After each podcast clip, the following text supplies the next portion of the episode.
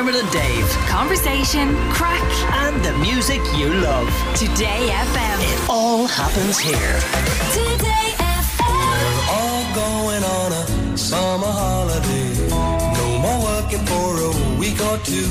That's right. Going on holidays is always expensive.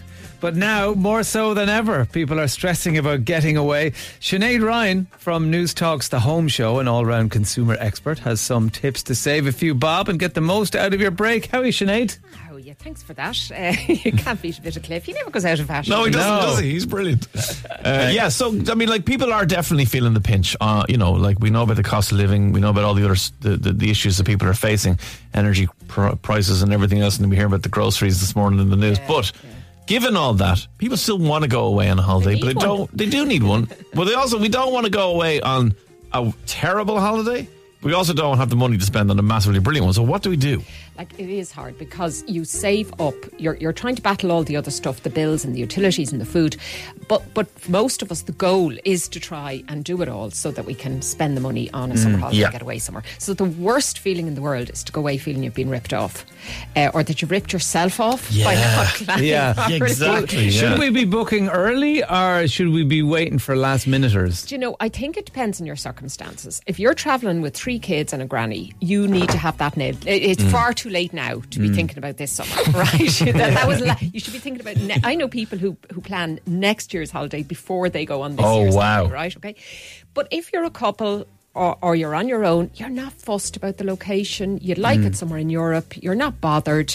I mean, absolutely go at the last minute because a lot of times um, tra- travel agencies and tour operators and hotels block book tranches of rooms and then don't sell them through.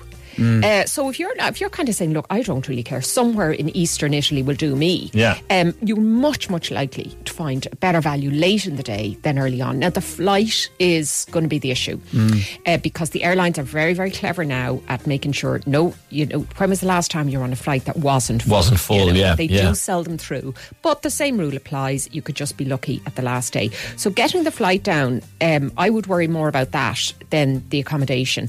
But even in terms of the flight. I mean, most people, what do you think of? What two airlines you're you going to think of? Aer Lingus Ryanair. There's 43 airlines that fly out of Dublin Airport alone. God. 43. And all of them have flights originating there. All right. So it is one of the busiest airports in Europe. Uh, and then you have regional airports. So you can fly, I've done it many times, fly from Belfast. You can fly from Knock. That's an international. Yeah, airport. You can go from Cork. So there's loads and loads of options. So don't restrict yourself to just going on two websites and having a look at what's available. Mm. If, you know, if you're going somewhere that carries other flag carriers. Yes. So maybe a Skyscanner or one of those ones would be a good option to I ma- maybe always suggest check airplane air Uh, lines that you hadn't thought of. Exactly. I always check Sky, Skyscanner. I think it's a super service. Now, what you want to try and avoid doing, though, and this is really important, is when you go into Skyscanner and you check your flights and you're out and they'll rank them all and you can, hmm. that's great, okay? And you can have a look and filter. On the right hand side, there's a little sidebar, a little tempting sidebar of all these companies that'll offer to get you a bargain basement price if you click through on them, Right. okay? These are called OTAs or online travel agents, okay? Not to be confused with actual travel agents that are, you hmm. know, Bricks and mortar Yeah, shops. exactly. And yeah, yeah. So these OTAs, and look, there's nothing wrong with them. Expedia and Kayak and Love Holidays and all that kind of stuff. The, the issue is that, that a lot of them aren't, most of them are not based in Ireland and some aren't based in Europe. And that immediately is going to diminish any rights you have if something goes wrong. Okay, so it might look like you're getting 50 quid shaved off the holiday or you're getting a better deal. But, but there's reason for that. Mm. And I've come across horror stories of people who tried to get money back or refunds when something went wrong and they were just stonewalled, okay? So are there things you can like look out for then? I mean, is free cancellation a good word? Uh, yeah, well, when you're doing booking on Yeah. that, so if you're going on, say, booking.com or Airbnb or whatever, like, um, I always get the cancellation option. So Right. Just look, you never know what's going Never to know what's gonna happen, okay? yeah, yeah. So it's a little bit of insurance. So don't feel you're paying extra. Feel that you're just getting the insurance around it. And while we're on the subject of insurance, don't skimp on that.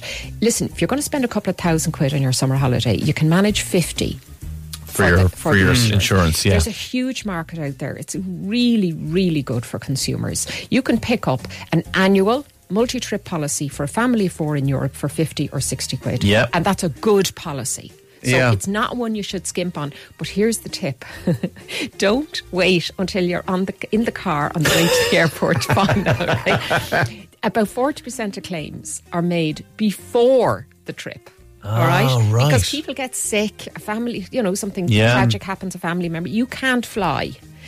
That's when your insurance packs in. You can't do that. So the day you book is Yeah. when you should have your, your insurance exactly. sorted. And by then, and if you're buying multi-trip for a year, well, then you just renew it whenever it comes in. You know what? and And I have to say, I, I'm one of those people. that I would always skip the insurance, whether it's on like you know Ah, flights or cars, whatever. No, no, until I learned uh, flights and you know car hire and whatever. And then one day I was I was thinking about it and, and going to America, which kind of terrifies you from a medical insurance point of view. So it should. So I kind of rang and I went, "How much is uh, you know multi trip insurance for a year?" And they were like, "Whatever it was." I can't for a family. I have six in my family. I think it was like hundred euro, hundred and ten euro, and I was like, "Oh," it's like that's ten million insurance cover. I was like.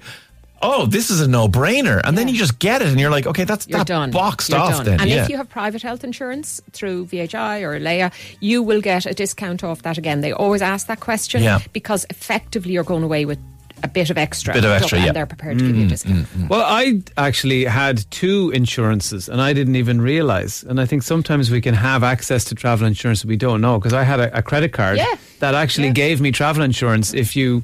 You've got to book like a half the worth of the trip on the credit card. Exactly. And then you're covered. But I actually went out and had bought other multi trip stuff. And do you know what? You can nearly run aware. into more problems if you have that. Because I remember making a claim on a holiday in France. The car went on fire and had to get a taxi. That's to the usually next not thing, what you expect It to was happen. pretty hideous. That's the holiday you talk But the about at kids, We got the kids out, so it's okay.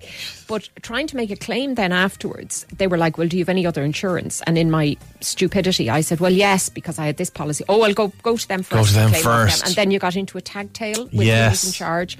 Was it the car? Was it the one on the credit card? Was it Right, the one you'd actually right. taken out? So if you have that, just keep it to yourself. Yeah, just say, no, no, you're the only insurance I have. Uh, the other thing then is when you get to wherever you're going, people want to do things, excursions, take tours. Oh, I want to go swim with dolphins or whatever it would be. Yeah. But isn't there an extra hidden cost in the convenience of walking down to reception and going, can you book us in on the thing? Yeah, like no matter where you're going with your excursions, I, I would do two things. The first is check the price directly. The hotel is going to add a bump. Of course it is. That's what they do. And they make sure you get up on time and you gather in the lobby, and that's how they've got their fee. Um, Yeah, makes sense. So listen, uh, one one thing about that is I suppose they're pre-vetted because they're not going to keep booking in the same person who's useless. So, Yeah. so that's something people like to do. However, if you go down to the quayside to get a boat, you'll find them all lined up there. They'll be willing to do it. Or go on Facebook or go onto the Instagram sites.